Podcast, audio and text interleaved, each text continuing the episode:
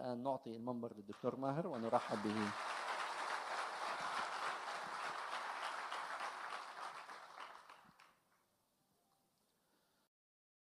امتياز كبير لي أن الرب يعطيني أن أخدم أخوتي في هذا البلد، ولا سيما الآن عرفت أنه في من سوريا ومن يعني أماكن متفرقة، فهذا يزيد سعادتي ويعطيني شعور بالامتنان للرب لأنه يعطيني هذه الفرص. تليفونات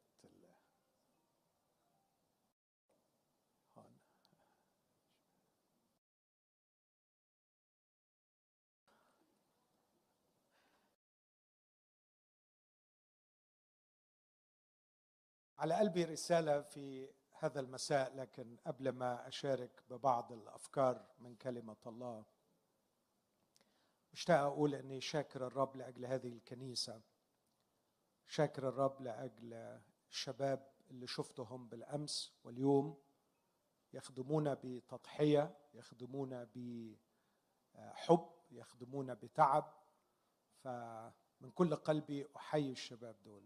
أنا شايفهم في جهاد بيحاولوا يرتبوا المكان، فأرجو أن احنا نحييهم ونشجعهم على تعبهم. كمان من قلبي فعلا حابب أشكر الرب لأجل أخي الحبيب أسيس غسان، هذا الرجل الذي عرفته من سنوات طويلة، ولا أقول من قبيل المجاملة أنه أحد أهم المشجعات لي للمجيء إلى إقليم كردستان هو هذا الرجل، فأصلي من أجله أن يحفظه الرب ويستخدمه بركة لهذا البلد، وأرجو أن تصلوا لأجله دائما لكي يستمر خادما للرب. عرفت أن عدد كبير من الموجودين الليلة كانوا موجودين معنا بالأمس، فعندي سؤال بسيط أسهل من أسئلة الأسيس غسان، كان ايه عنوان الوعظ امبارح؟ مسيحية بدون مسيح. واعتقد ان احنا فهمنا الرسالة، انه على قد ما قلبي مشتاق ومصلي ومهموم ان تظل المسيحية في الشرق الاوسط، لكني اريد ان تكون المسيحية في الشرق الاوسط مسيحية فعالة، مسيحية عاملة، مسيحية مثمرة، وليست مسيحية بدون مسيح. الليلة بنعمة الرب حابب أتكلم عن مسيحية بالمسيح، كيف تكون المسيحية في الشرق الأوسط في بلادنا هي مسيحية بالمسيح، مسيحية عاملة بقوة، مؤثرة بقوة في كل الدوائر. عندما أقول كل الدوائر أقصد كل الدوائر، أن تكون المسيحية فاعلة، نشطة، واصلة، مؤثرة، مثمرة في كل الدوائر. أقصد الدوائر العلمية، الدوائر الاقتصادية، الدوائر العلمية، الدوائر الجامعية، الدوائر الفنية، الدوائر السياسية، أن تصل إلى كل الدوائر، أن تكون متواجدة هناك، وأن تكون هناك متواجدة بتأثير قوي وبفعل قوي. اسمعوا يا أخوتي كلمات الرسول في رسالة فيليبي، يقول لكي تضيئون بينهم، مش تضيئون عليهم، لكن تضيئون بينهم كأنوار وسط جيل معوج وملتوي. أنتم ملح الأرض، أنتم نور العالم، والملح لا قيمة له إذا لم يتغلغل في ثنايا الطعام. أنتم نور العالم، ولا قيمة للنور إن وضع تحت المكيال، لكن ينبغي أن يوضع على المنارة لكي ينظر الداخلون النور. قال واحد عندما تضع الملح في الحساء في السوب قد لا يجعل مذاقه كما تبتغي، لكنه من المستحيل أن يتركه كما كان. قد لا يتغير الطعم ويصل إلى الطعم الذي نريده. قد لا تتغير الأوضاع وتصل إلى ما نحلم به. لكن لن يستمر الوضع كما كان إذا كان هناك ملح في الطعام، إذا كان هناك مسيحيين حقيقيين واصلين ومؤثرين في أماكن وجودهم. أمين؟ أصلي وأطلب من الرب أن يعطينا، وأنا معكم في نفس الهم، آتي من مصر معكم في هذا الهم. أصلي أن يعطينا الرب مسيحية باقية في الشرق الأوسط، لكن ليست مسيحية بدون مسيح، لكن مسيحية تحمل المسيح، ومسيحيين يحيون بحياة المسيح في كل الأماكن التي يتواجدوا فيها. في هذا الصدد أيضا أود أن أعلق تعليق بسيط على كلمتين نستعملهم كثيرا: العبادة والتسبيح. العبادة في العهد القديم كانت محصورة في مكان وزمان، فليس في أي مكان يعبد إسرائيل الرب، بل محرم عليه أن يعبد في أي مكان. تثنية 12 عدة مرات: لا يحل لك أن تذبح في أحد أبوابك، بل إلى المكان الذي اختاره الرب إلهك ليحل اسمه فيه، إليه تذهب وتعبد الرب. كان هذا هو النظام اليهودي، لا يحل لهم أن يعبدوا في أي مكان، وأيضا لا يعبدوا في أي زمان. 3 مرات في السنة يصعد جميع ذكورك إلى بيت الرب ويعبدون الرب هناك. لكن جاء الرب يسوع لينسف هذا المفهوم ويتمم الناموس، ويقول أن ما كان في الشريعة ما هو إلا رموز، لكن قال للمرأة السامرية: تأتي ساعة وهي الآن، حين الساجدون الحقيقيون يسجدون للآب بالروح والحق، لا في هذا الجبل ولا في أورشليم، لأن الآب طالب مثل هؤلاء الساجدين له. الله روح، والساجدون الحقيقيون بالروح والحق ينبغي أن يسجدوا. معنى هذا الكلام يا إخوتي أن كل شخص فينا في كل مكان في كل زمان هو عابد للرب. فالآب السماوي في العهد الجديد لا يطلب عبادة، لكنه يطلب عابدين، فلقد صرنا عابدين كل الوقت. هذا الكلام يعني أنه عندما نذهب إلى أشغالنا، وعندما نسير في شوارعنا، وعندما نلتقي بأصدقائنا، ينبغي أن نكون عابدين، لا نكف عن أن نكون عابدين، عابدين الرب. رومية 12 عابدين، حارين في الروح، عابدين الرب طول الوقت، كل وقت، في البيت وفي مكان اجتماع الكنيسة وفي العمل وفي علاقتنا ببعض، في الليفينج روم، في البيد روم، في الأوفيس روم، في أي مكان نتواجد فيه نحن عابدين الرب. لكن هذا المفهوم صعب فهمه إذا اختزلنا العبادة إلى صلوات وترنيم. لكن العبادة كما نفهمها في العهد الجديد هي فعل إرادة الآب، أن نفعل مشيئة أبينا الذي في السماء.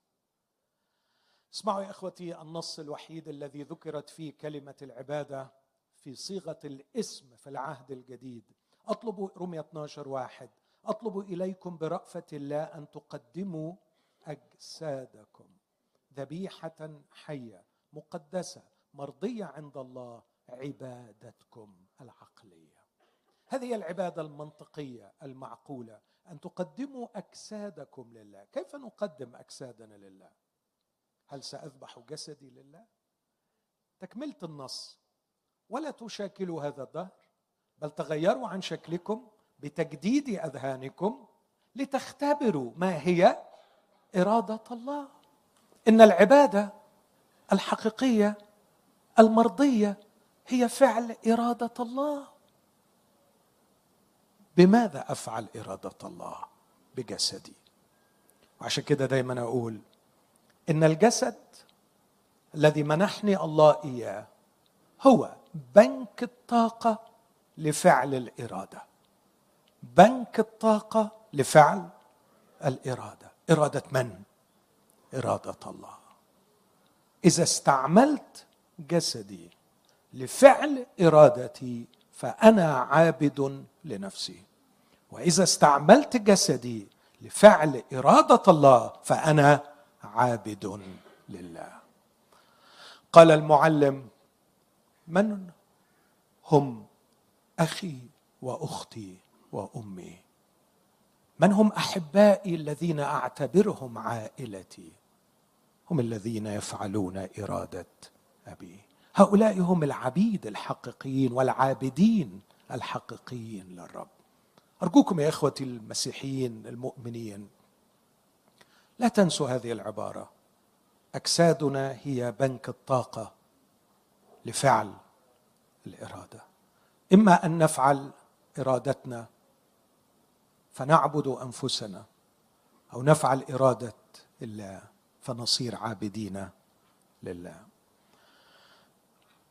عندما أستعمل جسدي لأنجز مهنتي بأمانة أنا عابد.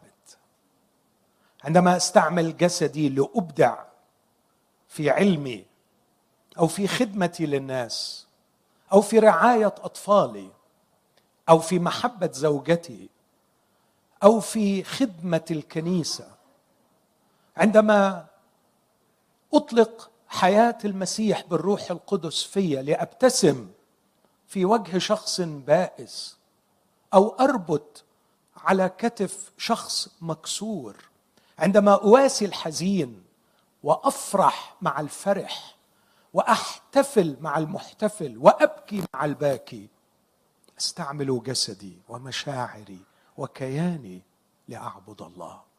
فعبادة الله ليست انحصار في مكان لمدة ساعة لكي نغني أغانينا ونصلي صلواتنا ثم ننصرف، لكنها حالة نعيشها في بيوتنا وفي الشارع وفي كل مكان نتواجد فيه. أمين؟ الأمر الثاني، أقول كلمة مختصرة للغاية عن التسبيح. في رسالة فيلبي، هذه الرسالة الجميلة، رسالة الفرح، كنت أتوقع أن يتكلم عن التسبيح في رسالة الفرح بمفهوم إعلاء قيمة الهتاف والغناء للرب، لكني أفاجأ أن الرسول من أول أصحاح يعطينا معنى مختلف للتسبيح في الحياة المسيحية.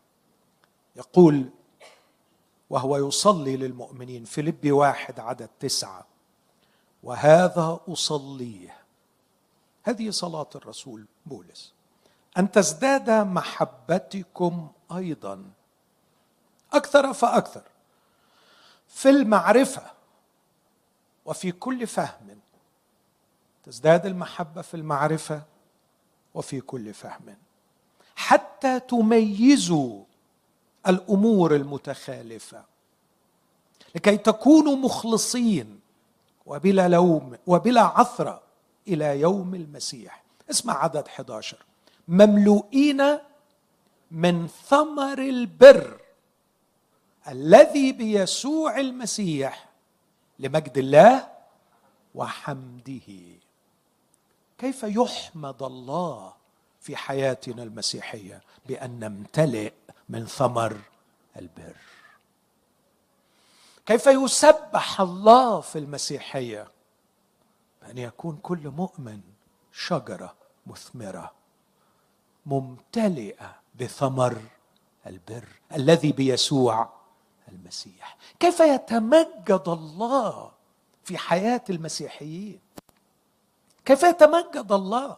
سنمجد الله، سنعزف له بأروع الآلات، وسنغني له بأجمل الأصوات، وسنكتب له أفضل الأشعار.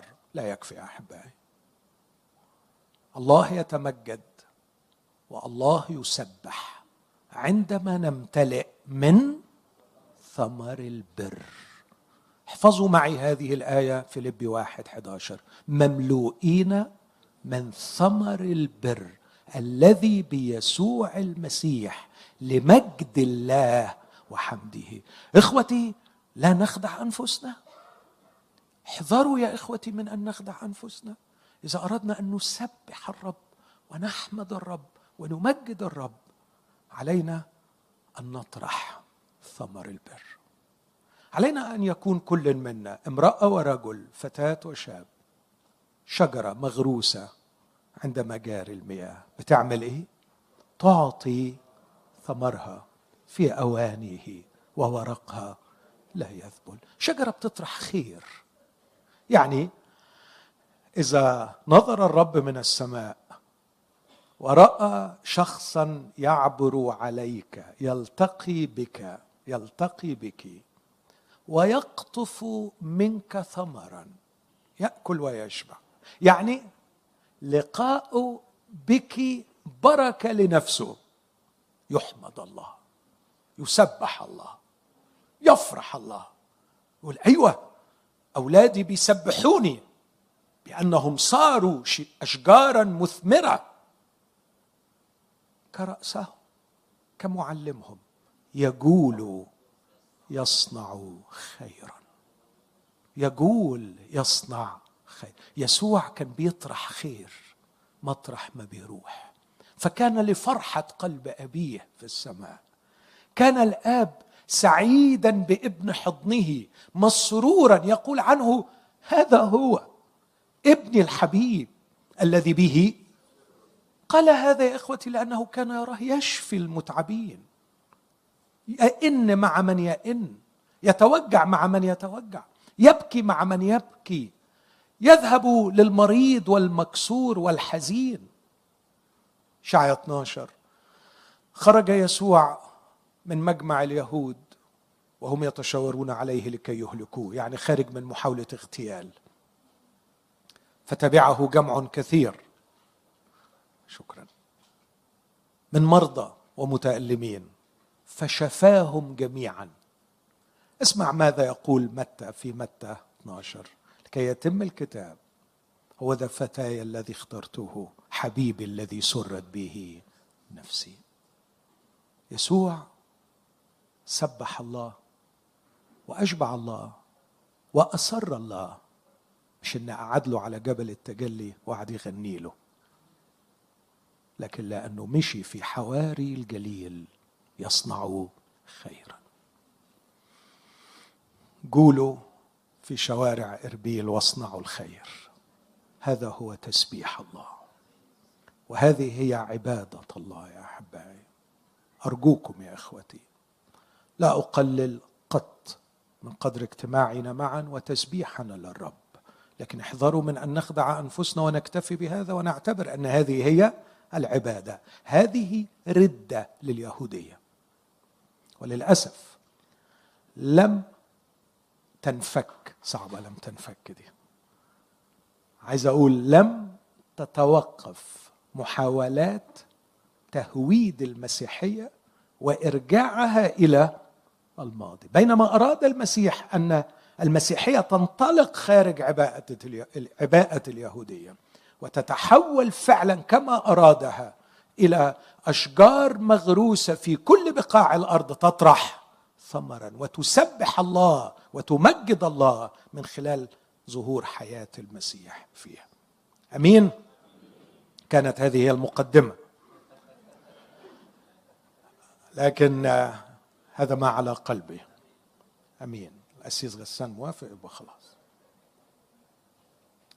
كيف نبقي مسيحيتنا في الشرق الأوسط مسيحية بالمسيح؟ سأختار 4 قصص شرق أوسطية تظهر كيف حمل أصحابها حياة المسيح، حضور المسيح، حكمة المسيح، محبة المسيح، نعمة المسيح، هيبة حضور المسيح، قدرة المسيح إلى تلك الأماكن التي وجدوا فيها. هحكي معاكم قصة من فلسطين، وقصة من مصر، وقصة من سوريا، وقصة من العراق. يعني أأمل أني أكون فير، أني لم أهمل أحد. دعوني أبدأ بالقصة التي في كنعان في فلسطين. ذهب أبو المؤمنين إبراهيم إلى كنعان، في سفر التكوين أصحاح 23. قصة مؤثرة للغاية، قصة فعلا فيها كم رهيب من المشاعر. إبراهيم، ادرسوا حياته يا إخوتي. أبوكم إبراهيم الوحيد اللي الكتاب قال عنه أبونا هو إبراهيم، لأنه أب لجميع المؤمنين. أبونا إبراهيم. أيها المؤمنون، أبوكم إبراهيم عانى ما تعانونه أنتم في هذه البلاد. عانى الاغتراب، عانى الغربة في أقصى معانيها. هذا الرجل عاش بلا منزل، لكن كان ساكنا في خيام، يعني في كامب. كان يسكن في خيمة، وكان يسكن في خيمة، واسمع، وهو لا يعلم. وهذه الكلمة ظلت تميزه كل حياته. بالإيمان تغرب إبراهيم في أرض الموعد. لاحظ الكلمة، تغرب في أرض الموعد. عاش في أرض الموعد كأنها غريبة، فعاش غريبا. إلا اسمع العبارة الأخطر. بالإيمان لما دعي إبراهيم أطاع، وهو لا يعلم إلى أين يأتي. مش يزل. يأتي، وهو لا يعلم إلى أين يأتي. يعني عاش طوال عمره لا يعلم أين الخطوة القادمة، لا يعلم. عاش وهو لا يعلم السنة الجاية أنا هكون فين. هذا هو الإيمان. لقد دعاه الرب، اخرج من أرضك، من عشيرتك، من بيت أبيك، إلى الأرض التي أريك. فماشي وراء الرب وهو لا يعلم، وهو لا يعلم. إخوتي، لو كان هناك علم ما كان هناك إيمان. هقول مرة تاني، لو كان إبراهيم يعلم إلى أين يأتي لم يكن أبو المؤمنين. كتبت مرة هذه الكلمات معبرا عن هذه الخبرة الروحية التي أجازني فيها الرب، والتي هي تشبه هذه الخبرة. فقلت له هذه الكلمات: سيرك أمامي، قال الرب لإبراهيم، سر أمامي وكن كاملا. فقلت للرب: سيرك أمامي يمنع عني رؤيتي لخطوتي التالية. أين سأضع قدماي المعيية؟ لا يعنيني، أنت ترى فهذا يكفيني. فقدني فيك وخلفك أيها النور اللطيف. أثارك وإن تبدو باهتة هي لي صخرتي الثابتة، أخطو فوقها بثقة ولا أخشى وزني الثقيل. أنا لا أعرف مستقبلي يا رب، هذه معنى الأبيات. أنا لا أعرف أين سيحط بي الرحال في عامي القادم، لكن لا يعنيني لأني أراك أنت أمامي. ليست قضيتي أن أعلم أين، لكن قضيتي أن أثبت نظري عليك، وأن أظل متمسكا بك. فأنا لا أذهب إلى مكان، لكني أذهب وراءك. أمين. هذا هو إيمان إبراهيم. وعاش لا يعلم كم سيطول به القرار في شكيم، في بيت إيل، في حبرون؟ لا يعلم، لا يعلم. إخوتي، أكاد أسمع الرب يقول لي هذا هو شرط تبعيتي. عايز تتبعني؟ عايز تمشي معايا؟ لو هتمشي معايا أنا اللي أسوق، ولو أنا سقت بيك ما تسألنيش رايحين فين. أمين؟ حد يقبل الديل ده؟ لو هتمشي مع الرب لازم هو اللي يسوق. ويعني ده الأدب الحقيقة، يعني تخيل، مش معقول أنت يبقى ماشي معاك الرب وأنت اللي تسوق. يعني أنت اللي تقول نروح هنا ونروح هنا وهو معاك؟ لا، هو اللي يحدد. وإذا هو بيسوق مش من حقك تقول له على فين. تعرف ليه؟ لأنه لو قلت له على فين يبقى أنت هتثق في المكان أكتر من الثقة فيه.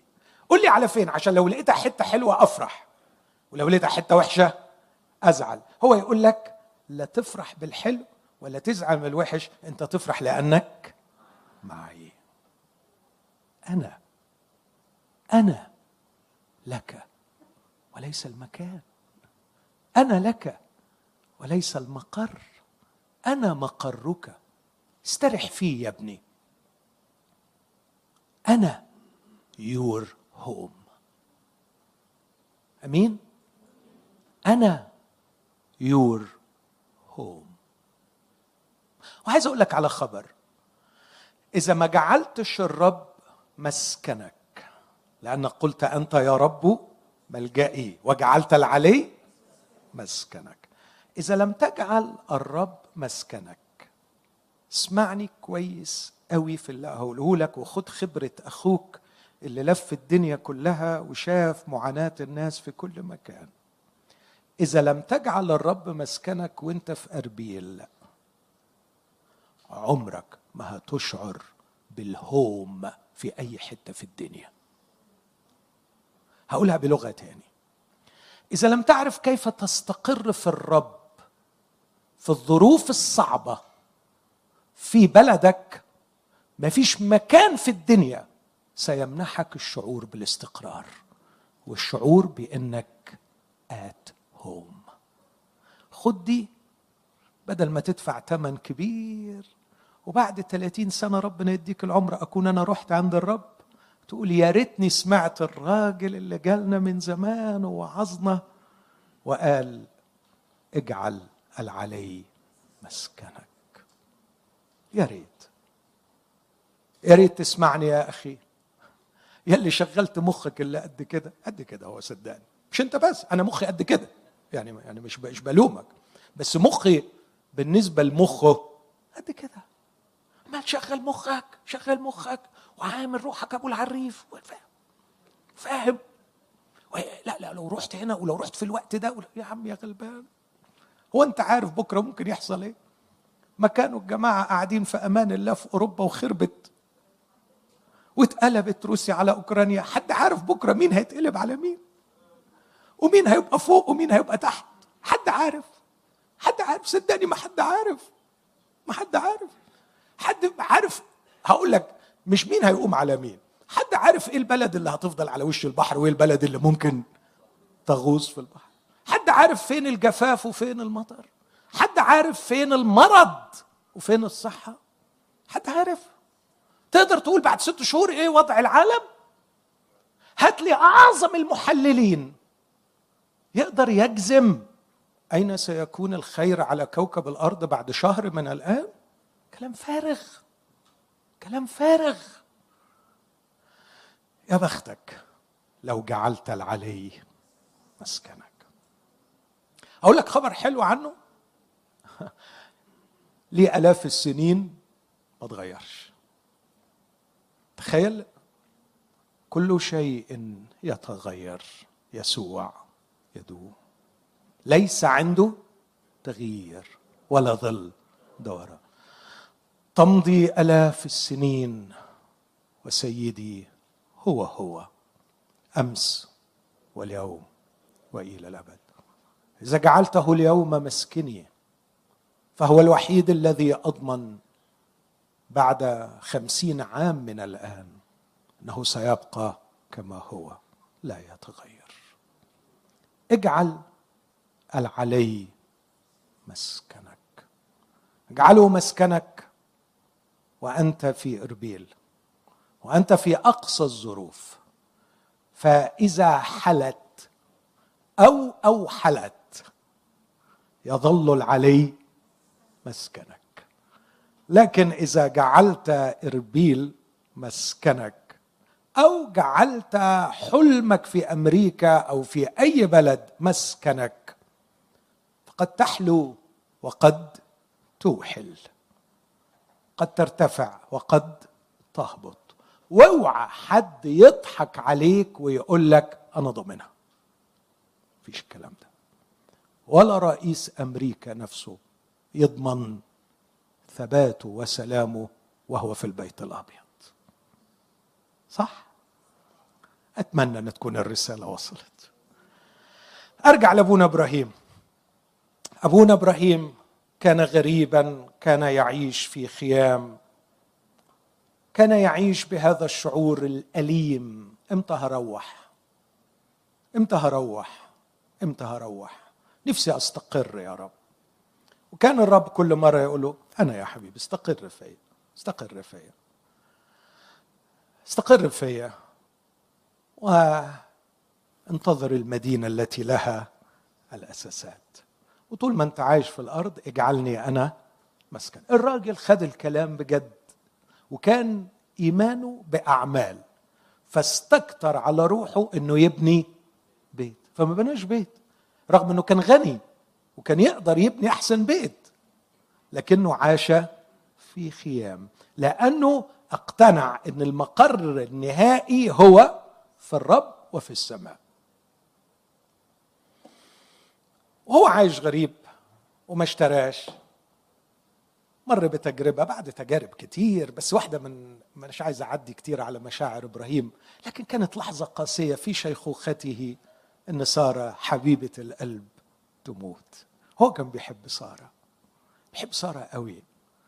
وأنا ما أعرفش ساره بصراحة، يعني مش عايز أقعد أخد وقت طويل في الحديث عنها، لكن هي معنى اسمها أميرة، وكانت أميرة فعلا، وكانت جميلة جدا في الشكل، حتى لما عجزت فضلت جميلة. يعني وصل عمرها 90 سنة، والراجل كان هيموت إبراهيم علشان ياخدها منه، فتخيل واحدة 90 سنة وأمورة، يعني حاجة سبحان الله، يعني حاجة عجيبة. فكانت سارة جميلة من الداخل وجميلة من الخارج، سارة رائعة. لكن ماتت سارة وهو غريب ويشعر بالوحدة، فطلب قبرا ليدفنها، فذهب إلى بني حث. وما أدراك بني حث؟ مش عايز أقول مين هم بني حث دلوقتي عشان ما ادخلش في مشاكل، لكن ذهب إلى بني حث وقال لهم هذه الكلمات في عدد 4: أنا غريب ونزيل عندكم، أعطوني ملك قبر معكم لأدفن ميتي من أمامي. فأجاب بنو حث إبراهيم قائلين له، اسمعوا العبارات دي يا أحبائي، اسمعنا يا سيدي، أنت رئيس من الله بيننا، في أفضل قبورنا ادفن ميتك، لا يمنع أحد منا قبره عنك حتى لا تدفن ميتك. فقام إبراهيم وسجد لشعب الأرض لبني حث وكلمهم قائلا: إن كان في نفوسكم أن أدفن ميتي من أمامي فاسمعوني والتمسوا لي من عقرون بن صوحر أن يعطيني مغارة المكفيلة التي له التي في طرف حقلي بثمن كامل يعطيني إياها، بثمن كامل يعطيني إياها، في وسطكم ملك قبر. وكانت نهاية القصة أنه في عدد 13: وكلم عقرون في مسامع شعب الأرض قائلا: بل إن كنت أنت إياه فليتك تسمعني، أعطيك ثمن الحقل، خذ مني فأدفن ميتي هناك. ودفع ثمن الحقل 400 شاقل فضة. أنا عايز أعلق على وجود إبراهيم بين بني حث وجود مسيحية في الشرق الأوسط، ليست مجرد اجتماعات داخل الكنائس وترانيم وتسبيح وعظات جميلة، لكن إبراهيم ما كانش عامل خيمة تسبيح وقاعد فيها عمال يصلي ويسبح، لكن إبراهيم كان عايش بين الناس، والناس دول بني حث. حد فاكر رفقة قالت إيه على بني حث؟ حد فاكر مذاكر الكتاب؟ راحت لإسحاق وقالت له مللت حياتي بسبب بنات حث، إن كان يعقوب هياخد واحدة منهم أنا أروح أموت. قلت له كده، لماذا لي حياة بقى؟ أنا أروح أموت ولا الولد يتجوز من بنات حث. إبراهيم عاش بين بني حث الصعبين المتعبين، عاش بينهم واستحضر الحياة الإلهية بينهم. اسمع شهادة بني حث، اسمع يا سيد، بص العبارة دي أرجوكم تظل يا إخوتي في أذهانكم. فأجاب بنو حث إبراهيم قائلين له، عدد 6، اسمعنا يا سيدي، أنت رئيس من الله بيننا. في هذه العبارة 3 أفكار. الفكرة الأولى، أنت بيننا لكنك لست منا، أنت مختلف، أنت مختلف، أنت صحيح عايش بينا لكن أنت مش منا. احنا شفنا أخلاقك، احنا سمعنا كلامك، احنا شفنا تصرفاتك، احنا ناقشنا أفكارك، أنت بيننا لكنك لست منا. إخوتي، ماذا يشعر زملائك في العمل؟ ماذا يشعر زملائك في العمل؟ أنتم بينهم، هل بخيانة للرب نجتهد أن نكون مثلهم؟ أم أنهم يلاحظون أننا لسنا منهم؟ الفكرة الثانية، أنت من الله، أنت لست منا، إذن من أين هو؟ الحقيقة الإجابة عندهم واضحة، أنت رئيس من الله، أنت مش مننا، أنت جاي من حتة تاني، أنت متسامي، أنت راقي، إحنا رأينا أن الله معك، أنت من الله، أنت من الله.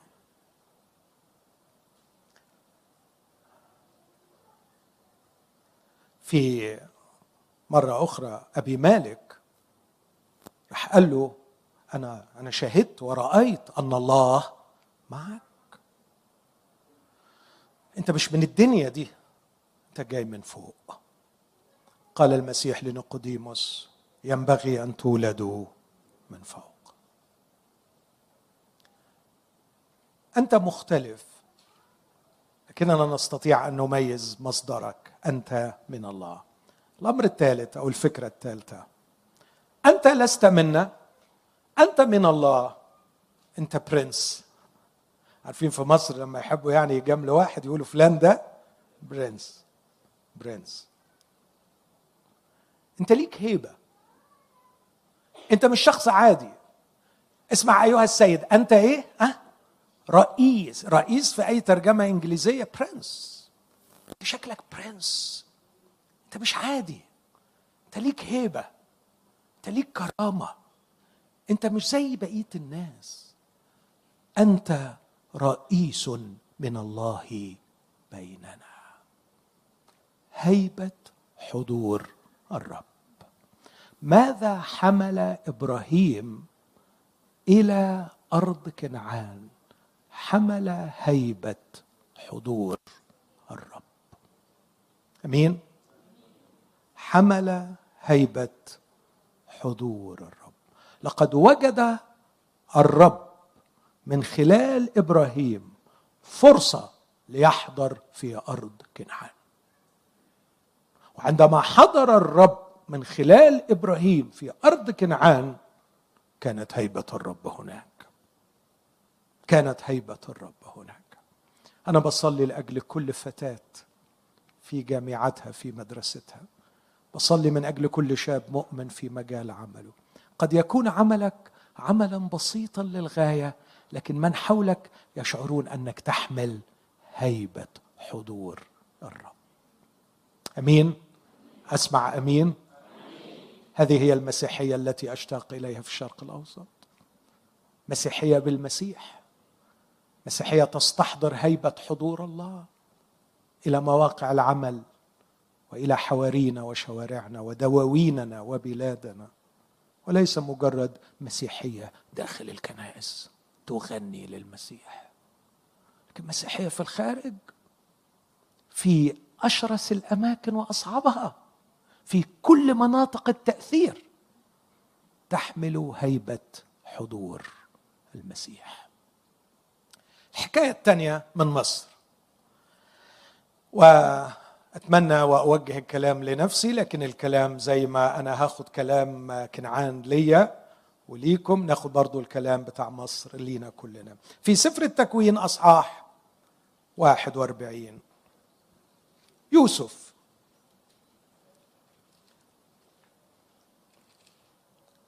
في تكوين 41 عدد 37، في الشرق الأوسط، في مصر العزيزة الغالية على قلبي، بلادي التي أحبها بكل كياني، والتي أرجو أن يمد الرب ويعطيني الصحة والقوة لكي أخدم بلدي بكل قوتي.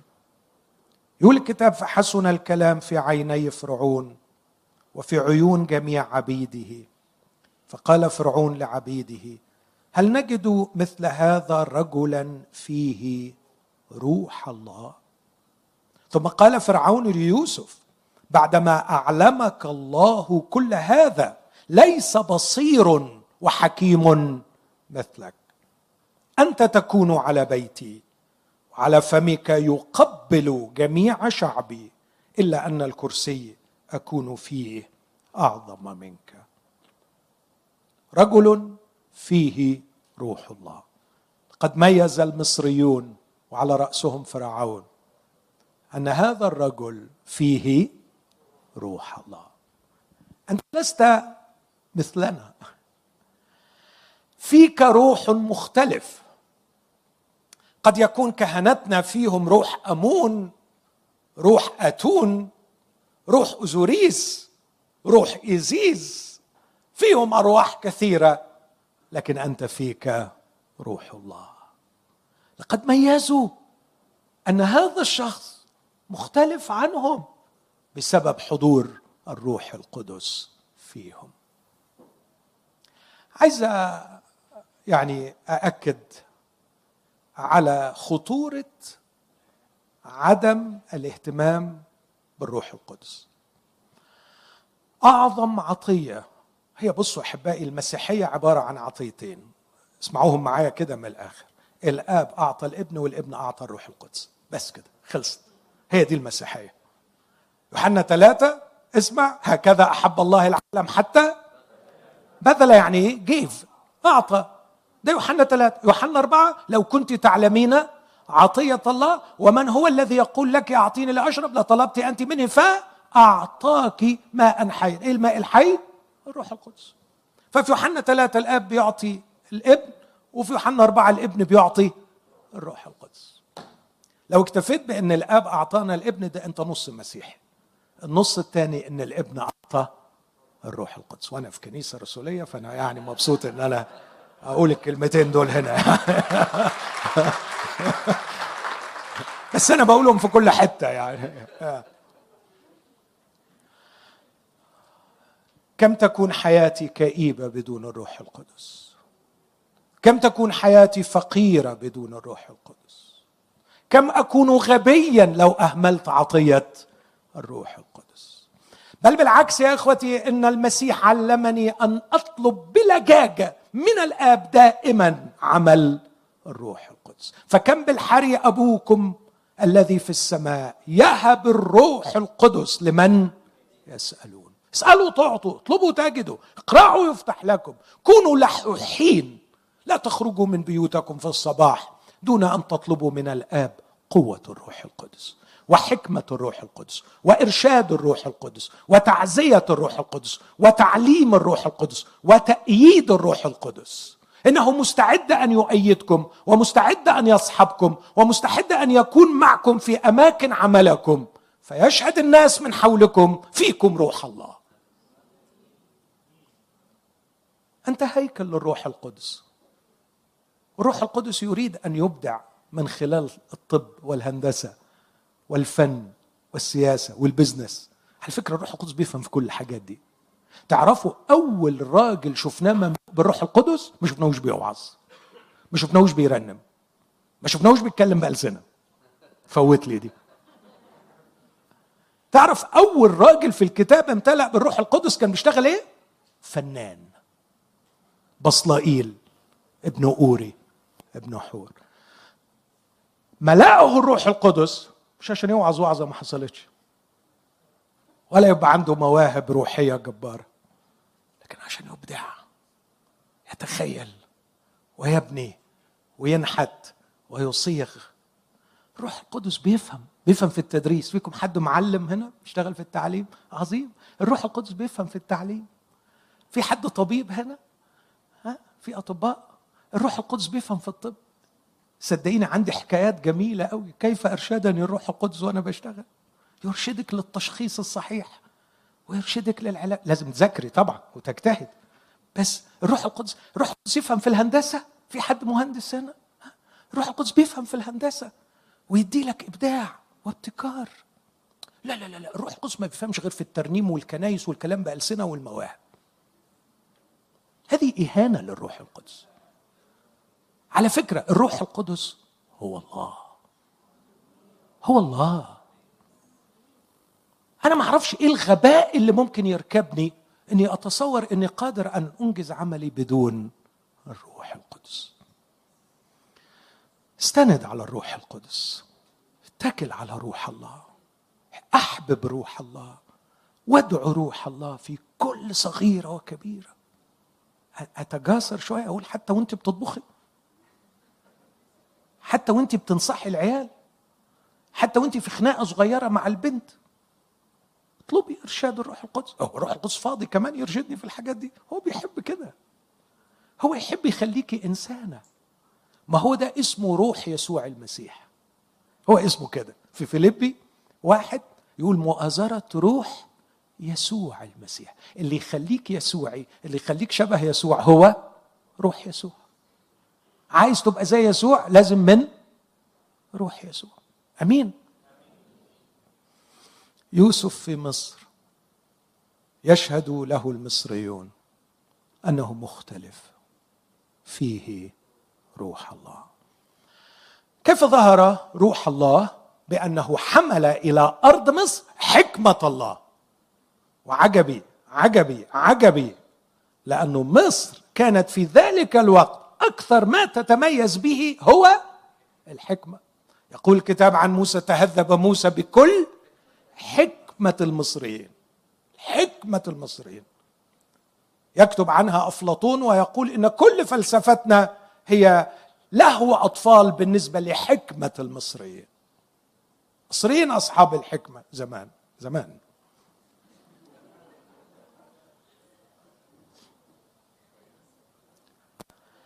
قبل 2500 سنة احتلال. حكمة المصريين. لكن بص، روعة الروح القدس يخلي بتوع الحكمة المتميزين بالحكمة يشهدوا أن الراجل ده مملوء بالحكمة. ليس بص النص، بص النص، خلي النص قدامنا من فضلك أخونا. بص النص بيقول له إيه؟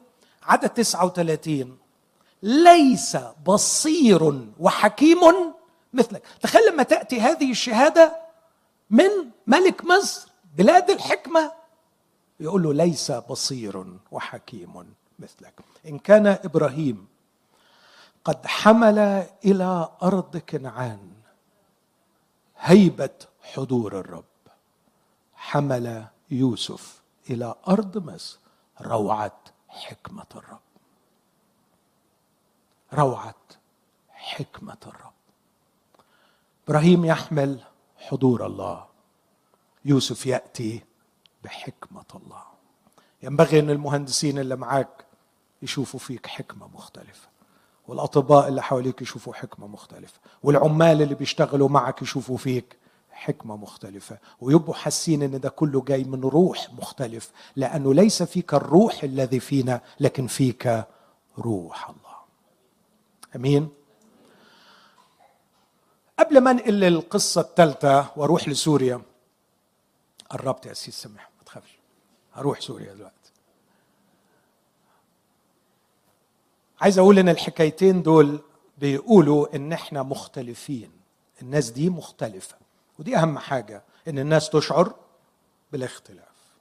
لا تشاكلوا هذا الدهر بل تغيروا عن شكلكم بتجديد أذهان، وتبقى دي قضيتكم، مش قضيتكم عايزين نروح السماء ولغاية ما يجي المسيح وياخدنا للسماء. أدينا الحمد لله ربنا كرمنا بقاعة مكيفة نتجمع فيها ونغني ونسبح ونتبسط، وإن شاء الله إن شاء الله كمان الأسيس غسان يفتح مخه معانا ويدينا خدمة، ويبقى عندنا خدمة كده في الكنيسة ونشاط وحيوية ونبقى مستمتعين. مش هي دي الحياة المسيحية. الحياة المسيحية إنك تعيش في الحر في الخارج وفي العراء وفي التعب وبين الدواوين وفي الشوارع وفي ميادين العمل، تحمل هيبة حضور الرب وتحمل حكمة روح الرب. هي دي المسيحية. قاعد جوه الكنيسة تتخانق لك على خدمة ولا تتخانق لك على مركز ولا تتخانق لك، ايه الخيبة دي؟ ايه ده؟ مسيحية ايه دي اللي ما تساويش 3 مليم؟ عارفين المليم؟ تفهمونا كمصريين؟ مسيحية ما تسواش 3 مليم، اللي هي مسيحية جوه الكنايس وعاملين كل واحد عامل قبضايه جوه الكنيسه. ايه المسيحيه دي؟ مسيحيه بره حبيبي، مسيحيه قداسه في الخارج، مسيحيه هيبه حضور الرب في الشارع، مسيحيه روعه حكمه الرب في العمل. وريني فرجني المسيحيه الحقيقيه في تلك الاماكن، مش جوه الكنيسه. ياما خدنا على دماغنا من اللي جوه الكنائس، ياما شفنا زونات على المنابر، ياما شفنا سارقين جوه الكنائس، ورأينا قديسين في الخارج مجهولين محدش يعرف عنهم حاجة، محدش يسمع عنهم، لكن أسماءهم في لوحة الشرف في سجل السماء، وسيكافأ أمام كرسي المسيح، وسيقول لكل منهم نعم أيها العبد الصالح والأمين، كنت أمينا في القليل أقيمك على الكثير، أدخل إلى فرح. فوقوا يا مسيحيين. المسيحية الحقيقية التي تبقي المسيح في الشرق الأوسط ليست كنائس واسعة ومنارات عالية وأجراس تدق. المسيحية الحقيقية هي حمل هيبة حضور الرب في أماكننا وهيبة حكمة الرب. هذه هي المسيحية. لكن لاحظوا أمرين. كيف وصل إبراهيم إلى هذه الكرامة؟ كان عفيفا. وكيف وصل يوسف إلى هذه الحكمة؟ كان طاهرا. خدتوا بالكم لما قالوا لي يا سيد في أفضل قبورنا ادفن ميتا، اتفضل خد القبر اللي يعجبك، سجد وقال حاشا لي، ما ادفنش ميتي ببلاش، ادفع ثمنه. يا عم احنا بنقول لك خده ببلاش. لا يمكن. والحقيقة أنا معرفش، مش فاكر فين، بس ما عنديش وقت كان النهاردة أبحث. أنا بحثت في الموضوع ده ولقيت أن الراجل ده نصاب، ونصب على إبراهيم، لأنه ال 400 شق الفضة كتير قوي على، بس مش فاكر الحسبة، ممكن بعدين بحسبها تاني. فهو استغل الموقف، لأن كل أهل الأرض بيدوا له هيبة كبيرة، فقال له خد القبر اللي انت عايزه، بس بعد كده استغل الموقف. وابراهيم اكيد فاهم، لكنه كان عفيف. الفلوس عنده اقل حاجه، مش ميت على الفلوس. ووزن له الفضه. اخوتي الاحباء، نحتاج الى التعفف في هذه الايام، ونحتاج الى التعامل الصحيح مع المال. نحتاج ان نكون كرماء في التوزيع، أسخياء في التوزيع. نحتاج أن الرب يدينا هذا التعفف، ما نمدش إيدنا على اللي مش لينا. أمين. ما نوطيش روحنا من أجل المال، ونثق أن إلهي يملأ كل احتياج. عندكم ثقة فيه؟ عندكم ثقة أنه يملأ كل احتياجك؟ يبعت لك الغربان، يبعت طعامي ويا الغراب. يا إخوتي، اليومين دول كل ما أبدأ أشكر الرب أجد نفسي مش لاقي كلام، لأنه غمرني بخيراته. أمام الرب أقول له: رب كفاية كده، ما تخجلنيش أكتر من كده. It's too much يا رب إنك تباركني، كفاية كده. خجلان، ممتن، منحني من ثقل بركات الله. يقوت كل طير وكذا يهتم به. اوعى تعمل من المال سيد وتحس ان حياتك في ايد الفلوس. حياتك مش في ايد الفلوس، حياتك في ايد الله. لو حياتك في ايد الفلوس بقيت الفلوس الهك. وخلي بالك، كان إبراهيم عفيفا فحمل هيبة حضور الرب. صلي معايا وقول له: يا رب عففني من جهة المال، خليني يا رب عفيف من ناحية الفلوس، لا أتمسك بيها ولا أحرص عليها ولا أوطي روحي علشانها ولا أقلق وخاف وارتعب بسبب قلة المال. حاول أن تتخيل في كل مرة يرتبك قلبك وتنزعج مشاعرك بسبب الفلوس، حاول تتخيل الرب واقف قدامك ويقول لك: أما أنا خير لك من المال، وأنا مش ليك؟ لماذا شككت يا قليل الإيمان؟ ليه بتشك؟ أنا أحملك، أنا أرفعك، لا أهملك ولا أتركك.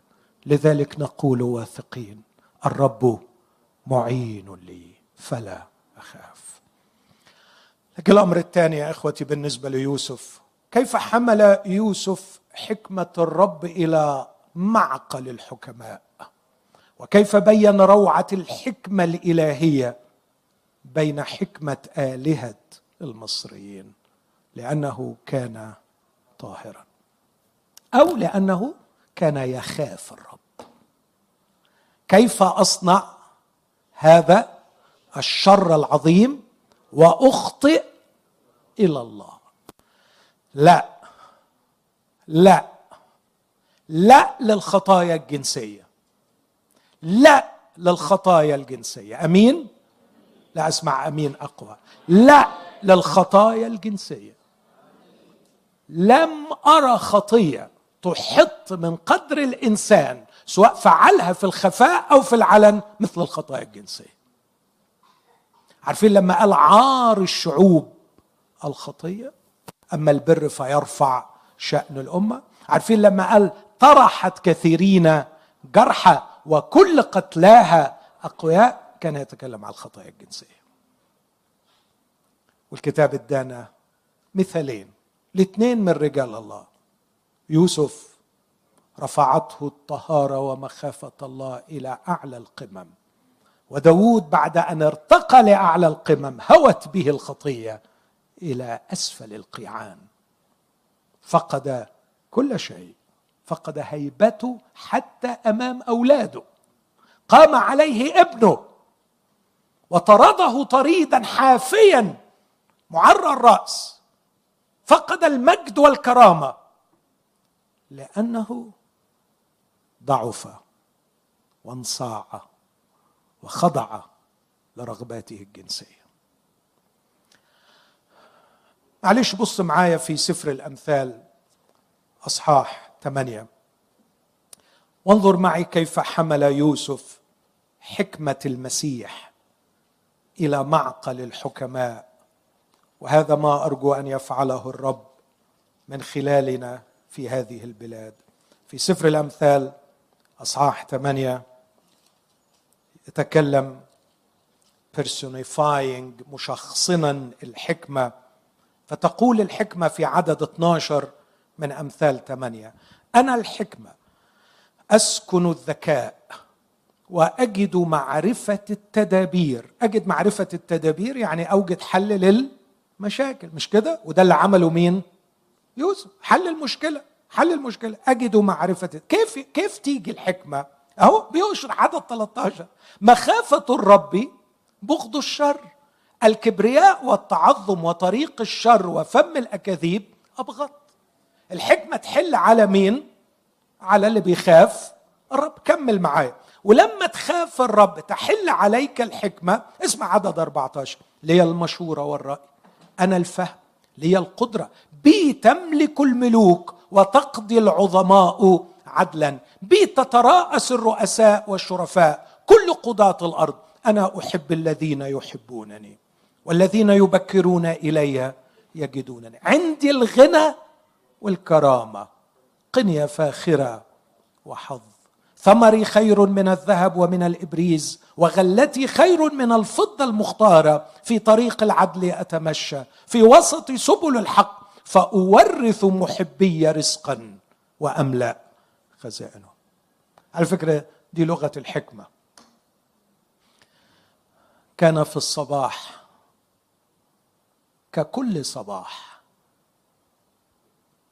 يقطن زنزانته الأليمة المظلمة، وذقنه لحيته غير حليقة، وربما السهر أضنى عينيه، إنه يوم ككل الأيام، وربما دارت الشكوك في عقله ودارت المخاوف تزعجه. خدت إيه من مخافة الرب؟ خدت إيه من الطهارة؟ أديك مرمي في السجن سنين، نفعتك بإيه طهارتك يا يوسف؟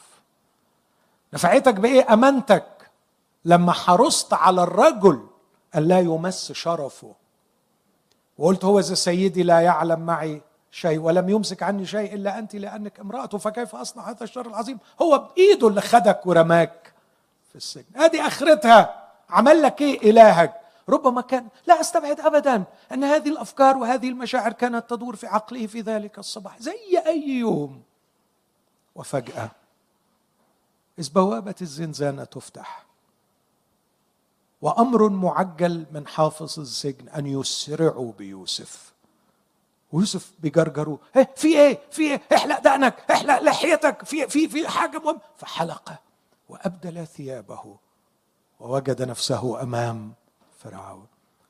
الصبح زي أي صبح، بس الليلة دي ما كانتش أي ليلة. لم ينم في السجن ثانية، لكن بات ليلته في قصر الملك. أنت تكون على بيتي، وعلى فمك يقبل جميع شعبي. أركبوا يوسف في مركبة فرعون، وصار في كل أرض مصر، وأمامه منادي فرعون شخصيا يقول: اركعوا اركعوا، من لم يركع للخطية ركعت له كل الأرض، من لم يركع للخطية ركعت له كل الأرض. انتقل للقصة الثالثة: كيف نحمل حضور الرب في الشرق الأوسط، كيف نبقي مسيحيتنا بمسيح في الشرق الأوسط. في سفر الملوك الثاني أصحاح 5 واحدة من أجمل القصص وأروعها، قصة تلك الفتاة التي سبيت إلى أرام. هقرأ عنها كلمات قليلة. ملوك الثاني 5 عدد 1: وكان نعمان رئيس جيش ملك أرام رجلا عظيما عند سيده مرفوع الوجه، لأنه عن يده أعطى الرب خلاصا لأرام، كان الرجل جبار بأس أبرص. اسمع عدد 2: كان الأراميون قد خرجوا غزاة. أعتقد يعني الكلام ده ممكن يتفهم في جو السنوات الماضية، يعني تقدروا أنتوا هنا تفهموه، وإخواتي الأحباء في سوريا يفهموا الكلام ده دلوقتي. كنت بشوف مسلسل عن اللي حصل في الرقة، شيء مرعب، شيء مخيف، كسر قلبي، وكأن التاريخ يتراجع ويتقهقر للوراء آلاف السنين أو مئات السنين. أهو نفس الكلام، خرجوا غزاة فسبوا. خرجوا غزاة فسبوا. كلمة الغزو والسبي دي رجعت تاني، الغزو والسبي الغزو والسبي، من ظلمات التاريخ ومن حواري التخلف وغياب الحضارة عادت إلينا تلك الكلمات المرة، عادت للجنس البشري كلمات كان يظن البشر في تحضرهم أنها كلمات عفى عليها الزمن، لكن للأسف واضح أن التاريخ يعيد نفسه. وصدق قول واحد من المفكرين، للأسف الشديد من لم يتعلم من التاريخ سيجبره التاريخ على أن يتعلم أن التاريخ يعيد نفسه. التاريخ هو غزو وسبي في القرن 21. خرجوا غزاة فسبوا من أرض إسرائيل فتاة، كمان فتاة صغيرة، أهو برضه غزو وسبي وفتاة صغيرة. كم قلبي ينكسر عندما أسمع عن إخوتي وأحبائي اليزيديين وما حدث فيهم، غزو وسبي وفتاة صغيرة. غزو وسبوا الفتاة وجابوها بين يدي امرأة نعمان. بص كلمة تانية قاسية بعد شوية. فقالت لمولاتها: يا ليت سيدي أمام النبي الذي في السامرة، فإنه كان يشفيه من برصه. فدخل وأخبر سيده قائلا: كذا وكذا قالت الجارية، جواري، كلمة برضو تاني عادت في هذه الأيام، قالت الجارية التي من أرض إسرائيل. لكن ما يبهرني في هذا النص، دي فتاة صغيرة مسبية جاءت بغزو ترى على أنها جارية. اسمعوني يا أحبائي، ارتقاء فوق الألم وتسامي فوق المرارة ونضوج مبكر مبهر، إذ تطلب خير من أذلها وتقول: ليت سيدي أمام النبي كان يشفيه من برصه. إيه الحب ده؟ إيه النعمة دي؟ إيه الجمال ده؟ كيف يا بنتي الصغيرة، لو أراك لانحنيت أمامك احتراما. كيف امتلأت بهذا النضوج البديع، نضوج بديع. كيف استطعت أن ترتقي فوق آلامك؟ كيف استطعت أن تتسامي فوق مرارة السبي والغزو وبيعك كجارية؟ كيف يا بنتي ارتقيت فوق كل هذا؟ وكيف أراك تطلبين خير من سباك؟ كيف أراك تطلبين شفاء لمن أمرض قلبك وكسر قلبك؟ من أين هذه الروح؟ إنها روح هذا الذي كان على الصليب يقول: يا أبتاه اغفر لهم لأنهم لا يعلمون ماذا يفعلون. إنها روح هذا المحب الذي كان يخرج طريدا من بني إسرائيل فيتبعه جمع غفير فيشفي مرضاهم جميعا. لقد حملت هذه الفتاة محبة المسيح إلى أرض أرام. حملت محبة المسيح إلى أرض أرام، ارتقت فوق الألم وسمت فوق المرارة. دي المسيحية، دي المسيحية. إنها نفس الروح الذي رؤيت في أول شهيد عندما جثى على ركبتيه والحجارة تنهال على رأسه وهو يصلي من أجلهم قائلا: انتقم لي يا الله، يا رب لا تقم لهم هذه الخطية. مسيحية مش مسيحية كنايس. عارف مرات أعيش بين الناس بره ألاقي فيه نوع من التسامي والرقي والتسامح، وألاقي المرارة والألم والوجع جوه الكنايس. مش ألم ومرارة ووجع من اللي حاصل في العالم، لكن بعضنا البعض. تخيل الفتاة دي تتسامى فوق كل هذا وتنضج هذا النضوج المبكر البديع وتطلب شفاء نعمان. لكن أختم بالنسبة لهذه الفتاة، آثار سماوية، أقول نعمة متسامية ونتائج سماوية. عارف إيه النتيجة بتاعت الكلام ده؟ عارف إيه النتيجة؟ هقرأ لك النتيجة في نفس الأصحاح، في نفس الأصحاح عدد 15: فرجع نعمان إلى رجل الله هو وكل جيشه، ودخل ووقف أمامه وقال: اسمع، هو ذا قد عرفت أنه ليس إله في كل الأرض إلا في إسرائيل.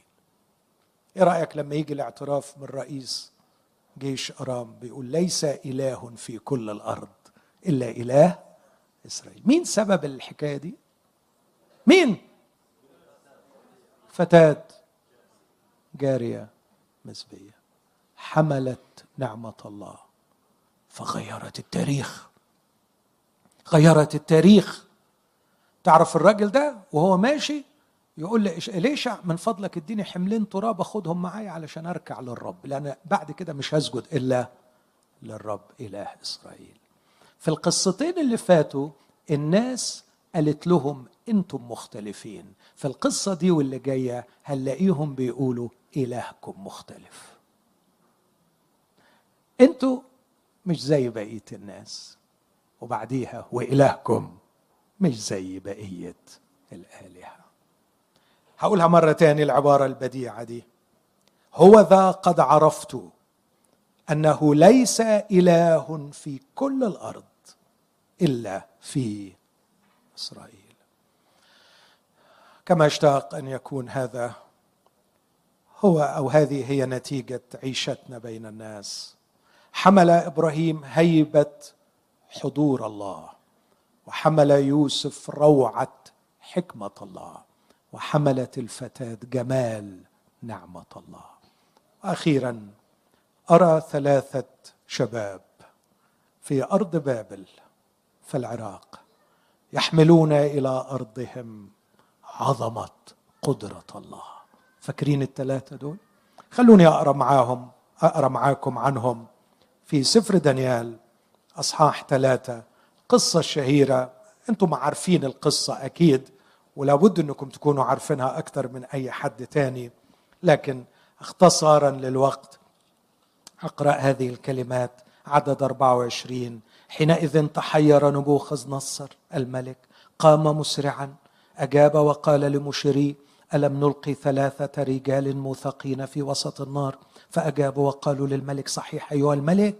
أجاب وقال: ها أنا ناظر 4 رجال محلولين يتمشون في وسط النار، إلى آخر هذا النص عدد 28. فأجاب نبوخذ نصر وقال: تبارك تبارك إله شدرخ وميشخ وعبدناغ، الذي أرسل ملاكه وأنقذ عبيده الذين اتكلوا عليه وغيروا كلمة الملك وأسلموا أجسادهم لكي لا يعبدوا أو يسجدوا لإله غير إلههم. فمني قد صدر أمر بأن كل شعب وأمة ولسان يتكلمون بالسوء على إله شدرخ وميشخ وعبدناغ، فإنهم يصيرون إربا إربا، وتجعل بيوتهم مزبلة، إذ ليس إله آخر يستطيع أن ينجي. هكذا في القصة الأولى والثانية أنتم مختلفين، محدش زيكم. القصة الثالثة والرابعة مفيش زي إلهكم. وأنا عايز أقول إذا أردنا أن نقدم للناس إلها مختلفا لابد أولا أن نكون نحن مختلفين. لا تستطيع أن تنادي بإله مختلف وأنت تعيش بنفس نوع الحياة التي يعيش بها الآخرون، لابد أن تكون مختلف لكي تستطيع ويحق لك أن تنادي بإله مختلف. أنتم مختلفين، إلهكم مختلف. ماذا حملوا هناك؟ حملوا قدرة الله. أعطوا لله فرصة أن يبين قدرته في أرض بابل.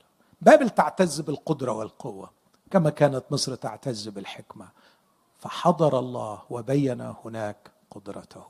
والنار كانت حاجة مهمة في بابل من أيام زردشت، والنار تعبد، النار تأكل، لكن فوجئوا أن النار ليس لها قوة على مش شدرخ وميشخ، على إله شدرخ وميشخ، وسقط إله النار أمام إله شدرخ وميشخ وعبدناغو. هل تريدون أن يسقط إله النار؟ عيشوا كما عاش شدرخ وميشخ وعبدناغو. تميز إبراهيم بالتعفف، تميز يوسف بمخافة الرب، تميزت الفتاة بالحب والنعمة الجميلة الكبيرة، تميز هؤلاء الفتيان الثلاثة أو الرجال الثلاثة بالإيمان والشجاعة وعدم الخوف. اسمع يا نبوخذ نصر، لا يلزمنا أن نجيبك عن هذا الأمر، لنا إله يقدر أن ينجينا. فاكرين كمالة النص ده؟ وإلا وإلا وإلا فليكن، احرقنا، عايز تموتنا موتنا. على فكرة احنا مش متمسكين بهذا العالم ولا يعني مكلبشين فيه، ما احنا ماشيين طالت ولا قصرت هنمشي، هنموت بالمرض ولا نموت بالحرق، هنموت من الجوع ولا هنموت من الشبع. انا بتكلم صح، اقول لكم على دراسة عاملها واحد باحث كبير قوي اسمه يوفال هراري، اللي بيموتوا من الشبع دلوقتي في العالم اكتر جدا من اللي بيموتوا بالجوع. دي دراسة علمية، اللي يموتوا من السمنة والشبع اكتر من اللي بيموتوا من الجوع. اتقلب حال الدنيا، مش هنموت بالجوع هنموت بالشبع، مش هنموت يعني بالحاجات الامراض الكبيرة. الكوفيد طلع حصد مئات الالام، مش خايفين على حياة. لم يحبوا حياتهم حتى الموت، كانش عندهم تمسك بالحياة وخوف على الحياة وهنعمل ايه وهنمرض ومش هنلاقي تأمين صحي. اسكت يا اخونا، انت ما تعرفش الحال هنا، ما فيش تأمين صحي، ما فيش معاشات، ما في. يا اخي سيبك من الكلام الفارغ ده. لنا إله يقدر أن ينجينا. طب وإذا ما نجناش؟ وإلا فلن نسكت، لن نسكت لتمثال الذهب. وتتحروا تتحروا فيها لحظة وهنبقى مع إلهنا. هكذا عاش الشهداء، وعلى هذا قامت المسيحية. أصلي يا إخوتي من كل قلبي أن الرب يساعدني أنا قبلكم، وأنا عندما أقدم هذه الكلمات هي كلمات شاهدة علي أنا أولا. أريد معكم بنعمة الرب أن نبقى في بلادنا مسيحية بالمسيح، مسيحية تحمل المسيح، تحمل هيبة حضوره، تحمل روعة حكمته، تحمل جمال نعمته، تحمل عظمة قدرته. أرجو أن نحن قلوبنا ورؤوسنا ونحن في أماكننا ناخد وقت في الصلاة. في الوقت اللي جاي في الصلاة أنا هترك الفرصة لأخي الحبيب الأسيس غسان يقودنا في ترنيم والصلاة وختام هذا الاجتماع، لكن عندي بس دقيقة واحدة. حابب أنكم تشوفوا إربيل مكان إرسالياتكم، ليس المكان الذي نريد أن نهرب منه، ليس هو المكان الذي نريد أن نفقد انتماءنا إليه، لكن انظروا إلى الأراضي حولكم.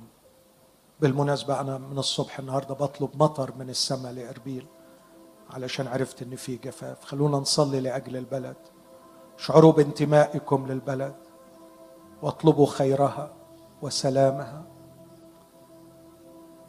وانظروا إليها على اعتبار أنها مكان خدمتكم وإرساليتكم.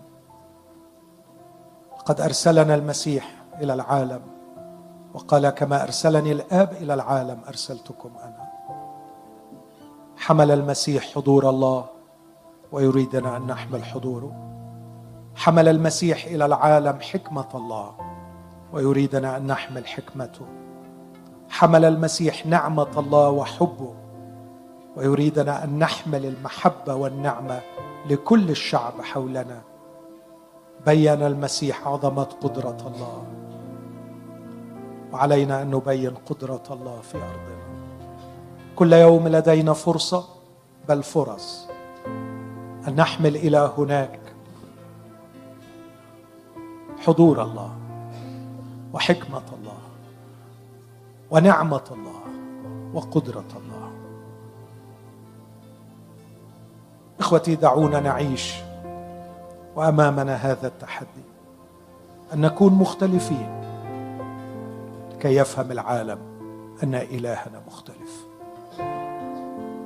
لا أمل في الإيمان بإله مختلف إن لم نكن نحن مختلفين بين الناس، نور للعالم وملح للأرض. أبي أتضرع إليك من أجل نفسي ومن أجل إخوتي أن تملأنا بشغف جديد من نحو بلادنا، وحب جديد لأوطاننا، ورغبة في أن نبقي فيها حياة المسيح ونور المسيح كي يظل النور في هذا المكان في اسم المسيح. آمين. أسيس غسان.